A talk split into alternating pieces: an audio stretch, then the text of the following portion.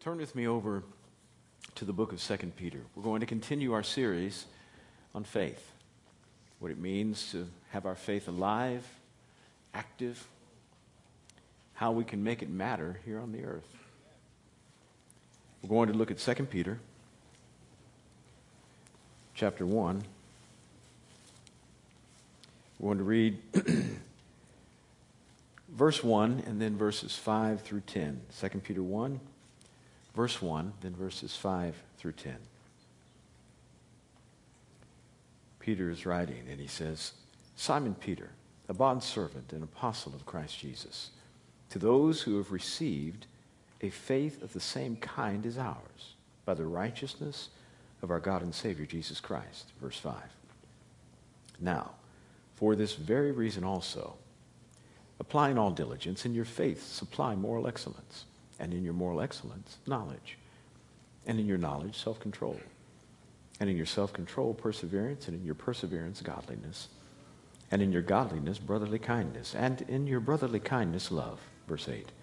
For if these qualities are yours and are increasing, they render you neither useless nor unfruitful in the true knowledge of our Lord Jesus Christ.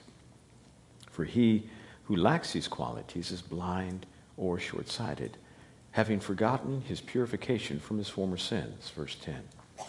Therefore, brethren, be all the more diligent to make certain about his calling and choosing you. For as long as you practice these things, you will never stumble. Lord, help us as we study. Peter is writing to a number of churches that need some encouragement. This letter was passed around to a region of churches, not just one individual. And it's the second letter that Peter wrote. And I think it's, I think it's interesting that he starts off with the idea of faith. He says, I'm writing to you who have the same kind of faith as ours. I don't think he's talking about just an orthodoxy that was passed down to them from one person to another, meaning a belief system. You can go on a church's website and you can find out what they believe that Jesus Christ died, was buried, rose again, that he's evermore seated at the right hand of the Father. The Holy Spirit is the resident Lord of the church. We believe in the 66 books of the Bible as being the inerrant Word of God. All those things are extremely important, critical to knowing how to live well and who you can trust in terms of theology. But I don't believe that's the faith to which Peter is only referring. Indeed, part of it. But I think he's talking about a faith that not just intellectually assents to a belief system, but a faith that actually lives. A faith that makes a difference here. A faith that changes reality. A faith that does more than just stamp your ticket to glory to make sure that you're going to heaven and not hell. Now, that's good. I mean, uh, I ain't going to be mad at anybody that has that kind of faith. Glad on you.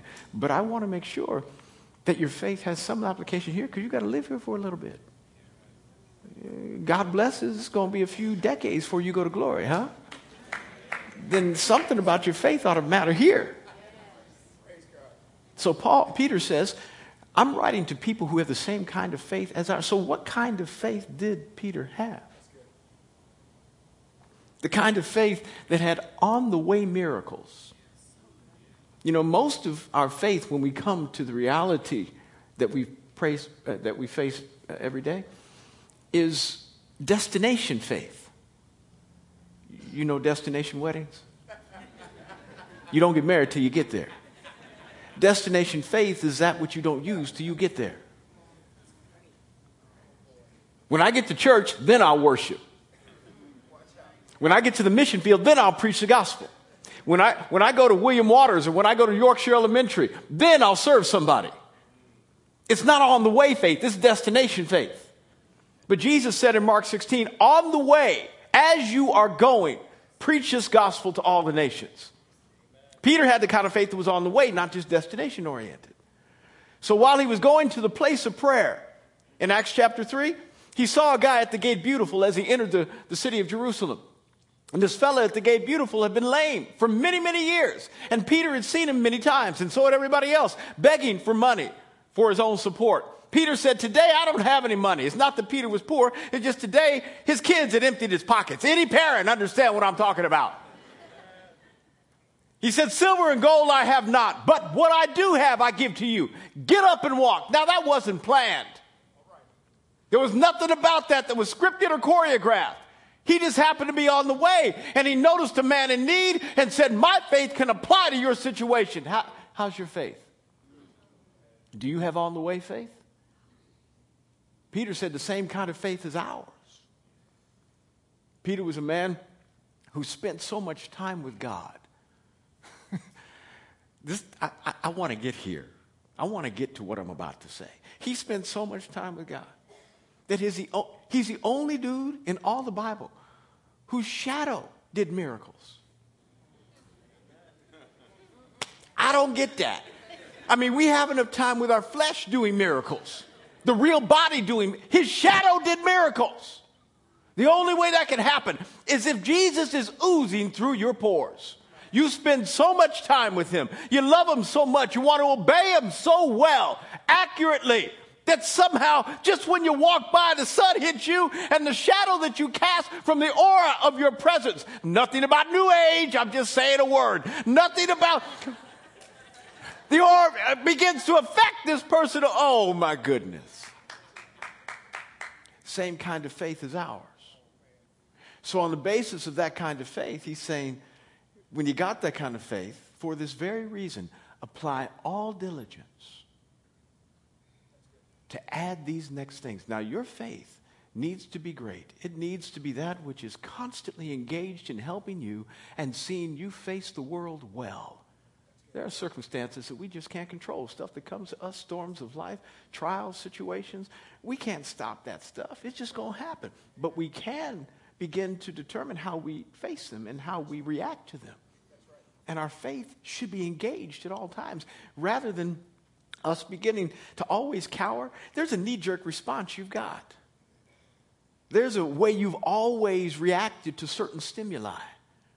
When you hear bad news, you feel the sinking pit in your soul. It's, oh, here we go again. Rather than, oh, God, what are you about to do? Now, please don't feel condemned that if your initial response, your knee jerk, is the, oh, here we go again. I'm not mad at you about that. The issue that you need to, to fix is what happens next.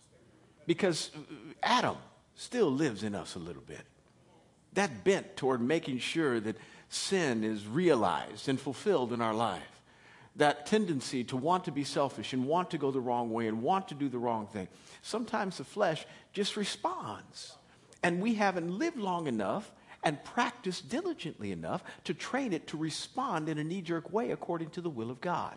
So until you get to that point, when it does respond poorly, your response to your ill response should be this. Wait a minute, wait, that, that wasn't right. Wait, wait, wait, wait, wait, wait, wait. That, that wasn't right. That wasn't. I remember my Bible, I remember Pastor Brett preached on this just last week. My Bible says this.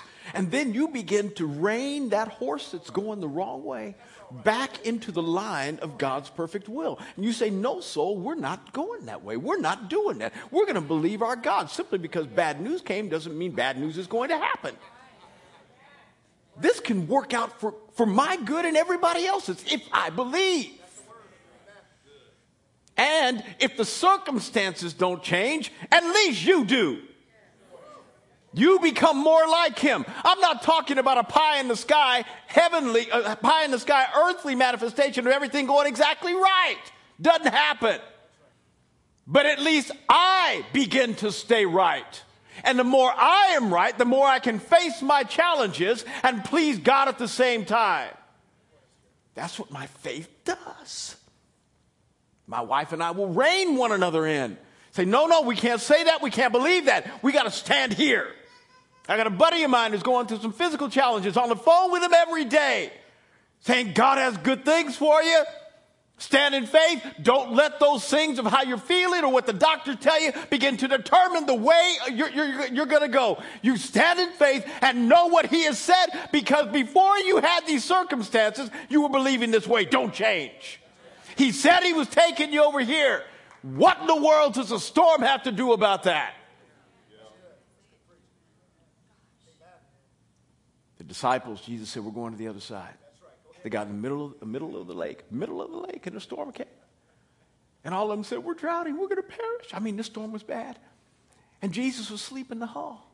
Sleep in the middle of a storm. The disciples were bailing as quickly as they could, getting the water out. And they looked at, they looked at Jesus sleeping, thinking, What's wrong with you? Don't you see? We're all about to go down. That includes you. Get up and help. Get up. That's what they wanted to say to him. Finally, Peter, the only one who was bold enough to rebuke Jesus, gets up and says, Do you not care that we are perishing? I imagine Jesus was aroused something like this.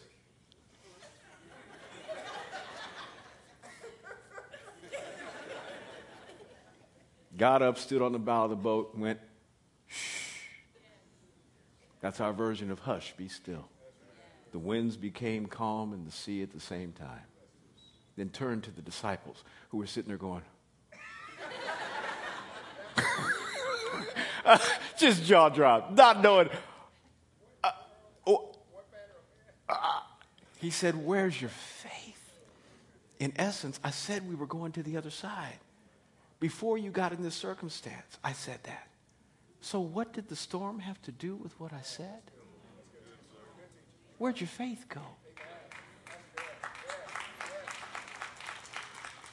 And then all of them said, Who are you? Who? What kind of man tells the wind and the sea to. Who? This is the kind of faith that Peter's talking about. And this is the kind of faith that is resident on the inside of you, though you may not have yet expressed it. It's down there. And he says, to that faith, we need to apply some things. Now, the title of this message is Faith Additives. Faith Additives. Your faith needs to have some things added to it. It's not just about doing great things that are spectacular, sensational testimonies that you stand up and say, only God could have done that. That's good. That's great. Make sure they happen. But it's not only that. God wants you to be a charactered person. And so to your faith, you need to, you need to have some diligence to add these things. Number one, he says, to your faith, add moral excellence. Everybody say moral excellence. He did not say moral mediocrity. He said, moral excellence. How's your moral life? How's your morality? How are you dealing with the opposite sex? How's your tongue? Do you have a problem with lying?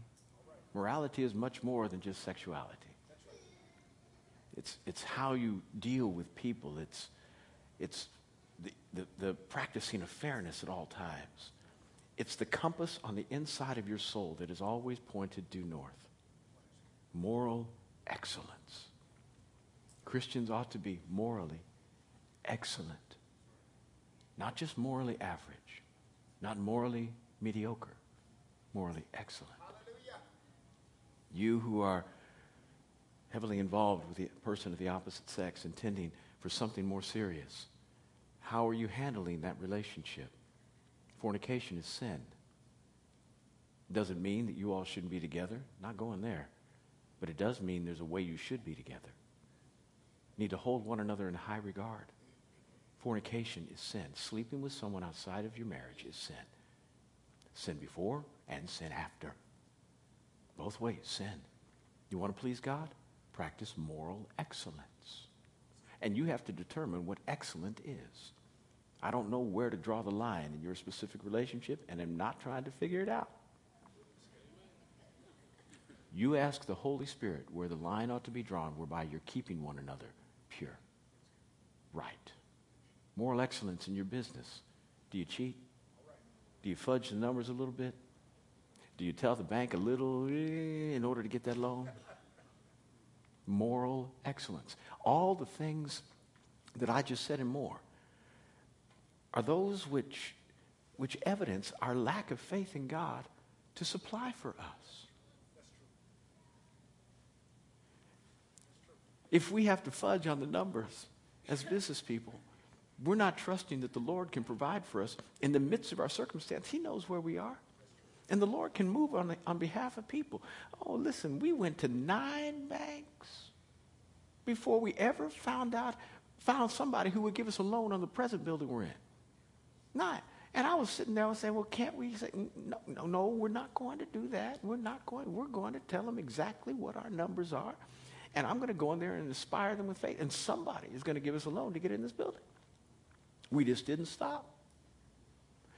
Moral excellence needs to be applied to your faith because if you have moral mediocrity, at some point it's going to show to everybody. And then you're going to deny with your actions that which you believe in your head. And people who, who see you are going to say, mm, see? Yeah, they ain't no real Christians. Moral excellence.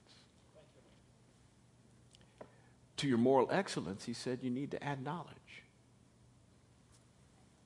Broken record Brett. Read your Bible every day. Read your Bible every day. Read your Bible every day. You know, the only way you can get the kind of knowledge you need in order to battle the enemy well is to read your Bible. Now, you can battle the enemy better if you just come to church, which you're at today. So good. So you've got some ammunition you can take and, and work with.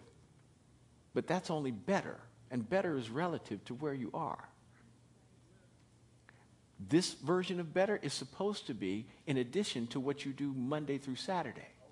It's not supposed to be your only supply. So, whatever better means to you, my hope is that it would be on top of all the armament that you have built all week long that allows you to battle well against the enemy and the thoughts that he puts in your brain about either God's unfaithfulness or your doom. Every day, you need to get in this Bible and read it to figure out what God has to say about you because what He has said about others, He is saying about you. There are specific circumstances, surely, that you won't go through and that apply to people specifically at that time, at that place in the Bible. But you can draw principles out that allow you the privilege of saying, if God did it for them, He can do it for me. You can find yourself in these scriptures, but if you don't read your Bible every day, it's going to be hard to figure out in this next circumstance through which you go, how in the world do I respond? You need to read your Bible every day to your moral excellence. Add knowledge. To your knowledge, add self control. I don't like this one. I just don't. I don't, I don't like this one. But, it, but, it, but the fruit of it is beautiful. Beautiful. I'm a guy who believes that, that the whole purpose of, of, of entrees is to be an addition to dessert. That's, that's, the, that's the stuff you got to go through to get to dessert.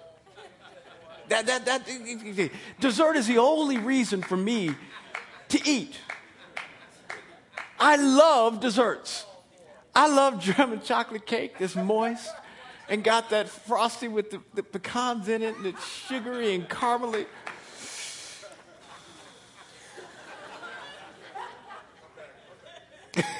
I'm sorry, I'm having a moment. My daddy was a dentist, my mama was diabetic. Are you feeling me? Are you feeling me? my daddy was a football coach, a, a, a youth football. He was my football coach. And were you there? Were you there? he was my football coach in the seventh grade. And, and we were required as, as a team to raise money for the youth league. And we did it by selling candy bars. Anybody know what I'm talking about? You go door to door to sell candy bars. Well, my dad was a dentist. He came to the league and said, I can't have my children selling candy bars because it's a conflict of interest. the more people eat that, the more they got to come to me. I can't do that. I can't endorse that. The league said, You're fired. yeah, they fired my dad as a youth coach because he wouldn't sell candy. That gives you a picture of what was not in my house.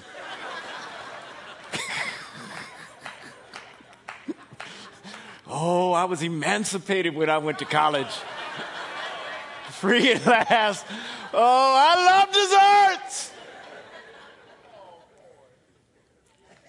In 2011, I ate not one granule of sugar, not one dessert. Didn't put sugar in my coffee, my tea. I don't even drink coffee. My tea. Didn't even have it in my cereals. I didn't eat my Lucky Charms. Nothing. Because I wanted to get healthier. I counted the number of days over my Christian life that I've fasted. It's been about two and a half years. I haven't eaten anything. Now, nothing of this is testimonial as to how wonderful Brett is. It's just talking about how important self control is to our lives. And I, I, I didn't like doing any not a bit of it. I loved eating and especially desserts. And God was telling me, Brett, you're in this thing for the long haul. You keep doing this sugar thing, it's going to mess you up. And I, I said, Lord, you, you mean sugar is bad for you? really? And it is. I looked it up. It is.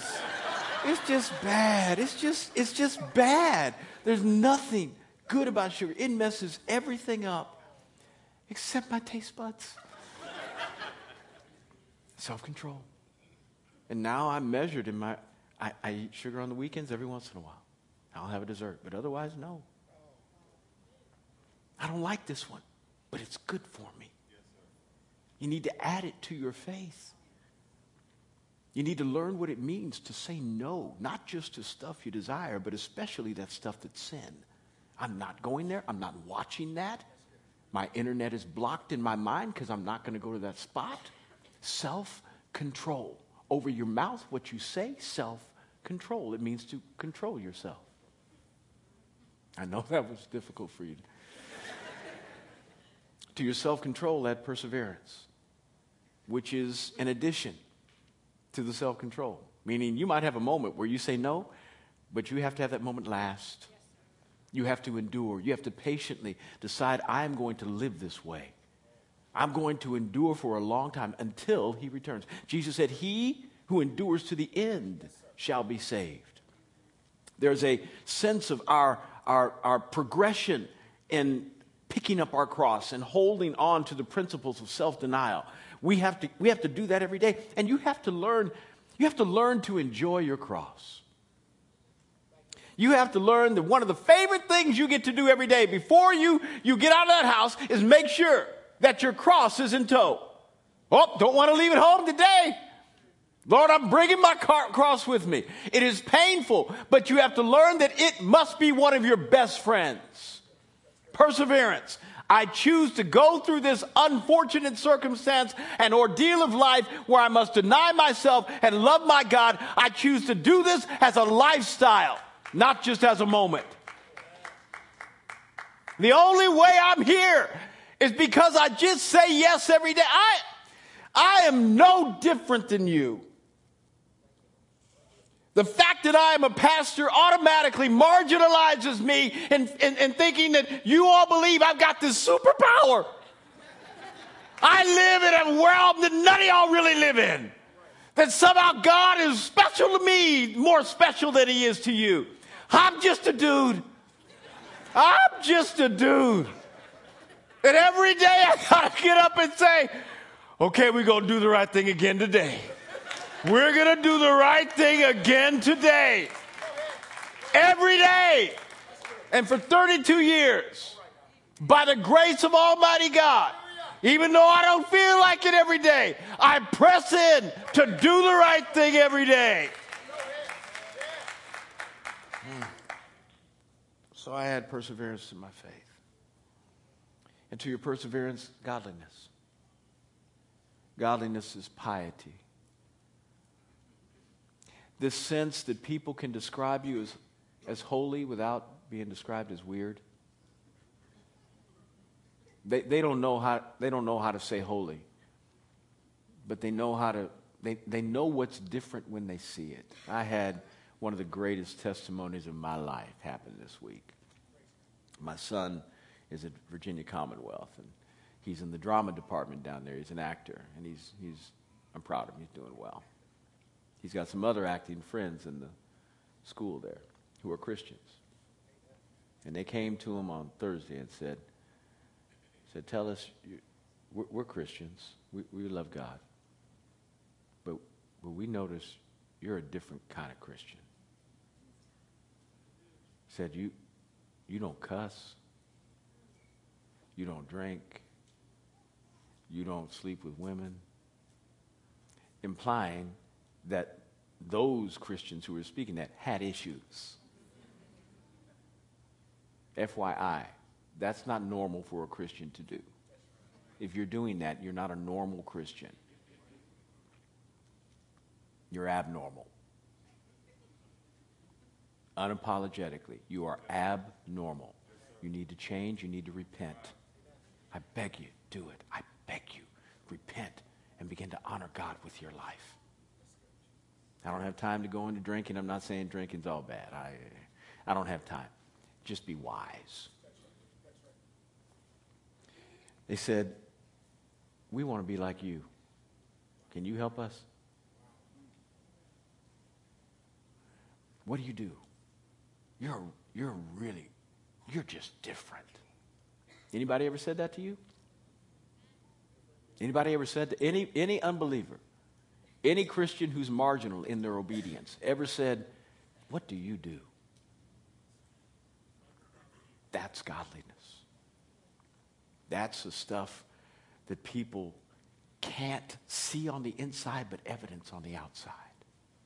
There's a purity there that's undeniable, that is not relegated to the clergy.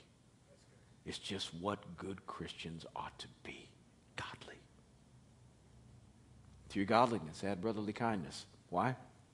Because it's just not about vertical. It's just not about relating to God properly. It's about also relating to people. So if you're going to be godly, if you're going to honor Him and make sure that things are good up and down, you also have to add the fact that you've got to be really good to people. Jesus said the greatest commandment, Matthew 22, is to love the Lord your God with all of your heart, mind, soul, and strength. Second is like it, attached to it, inexorably tied to it. Love your neighbor as yourself. So there's no way to love God without, with all of your heart without loving people. Brotherly kindness, where there is Philadelphia. We need to treat our brothers and sisters with unusual kindness and commitment. We need to figure out what it looks like to go past offense when we get hurt and, and forgive folks. God has given you a lot of gifts, salvation being primary, along with the Holy Spirit in there because He's a regenerator, all those, and many other gifts. But, but one gift we forget is the gift of forgiveness. And, and, and we forget it's a gift because we receive it and we almost assume it because we understand God's character to be so patient. And so we even go into sin knowing that He's going to forgive us afterwards. Yes, you do. Let me tell you something. I, proof? If you knew He wasn't going to forgive you afterwards, would you go into it? How would you respond then? What would you do? If you knew hell was going to open up immediately upon your next sin, what would you do? We understand the God to be, our God to be a forgiving God. That's, that, that's why you live so loosely. Man, he's amazing. He's so patient and kind. He is amazing. He, but it's not just that which we get in terms of forgiveness as a gift, it's also what we give. Forgiveness is not supposed to stop with you, it's supposed to continue on. You're not the reservoir where it ends. You are the river where it begins. And so it's, it's something that you get to receive and something you get to give. This is how relationships stay together. We forgive. Brotherly kindness. We reach out to those that don't have. We understand what it means to, to bless the less fortunate. We are kind to even evil men. Amen. Brotherly kindness that, that, that which allows us the privilege of loving our, our foes, those that don't like us, have ill intent. Jesus said, Bless those who persecute you. Everything about the Christian faith is aggressive. Aggressive. Aggressive love, aggressive forgiveness, aggressive kindness, Everything about the Christian faith, is, it's not about just not doing wrong.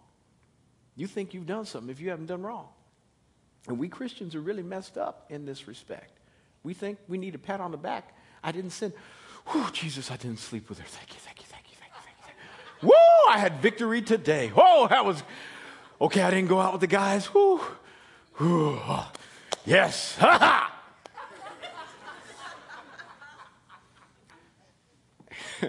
Well, the kingdom didn't advance through that. Nothing got nothing got moved down the field. The ball was not. We didn't gain any yards. You just didn't lose anything. And, and, and the reward that you think you, you're receiving is simply not having the consequences for doing wrong. That's all the reward is when you choose not to do wrong. There's no pat on the back.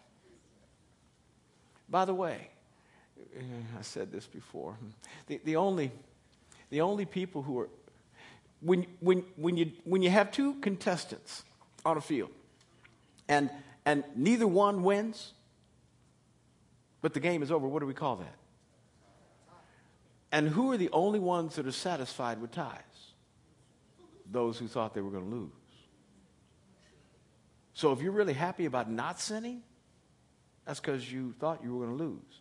And people who always think they're going to lose, we, we, we have a, we have a, we, we call them something. Losers?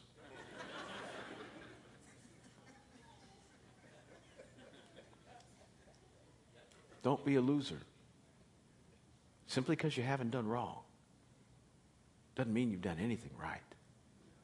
Now, not doing wrong is better than doing wrong. But we are called to be people that advance the cause of God in the earth. Brotherly kindness gives us the privilege of loving those aggressively who don't like us, rather than not slapping them back, rather than retaliating, rather than saying that which we want to, you know, that, that, that little quip. You weren't as quick as you should be in your mind the day before, but you've meditated all night about what you're going to say all night about what you got. You, your long commute has really primed you. As soon as you see that person, whoo, I got something to say to them. yeah, how about I love you? Aggressive. Brotherly, and to your brotherly kindness, love, which is agape. That which is unconditional in our love for God and our love for people. These things are additives. Now, he says this.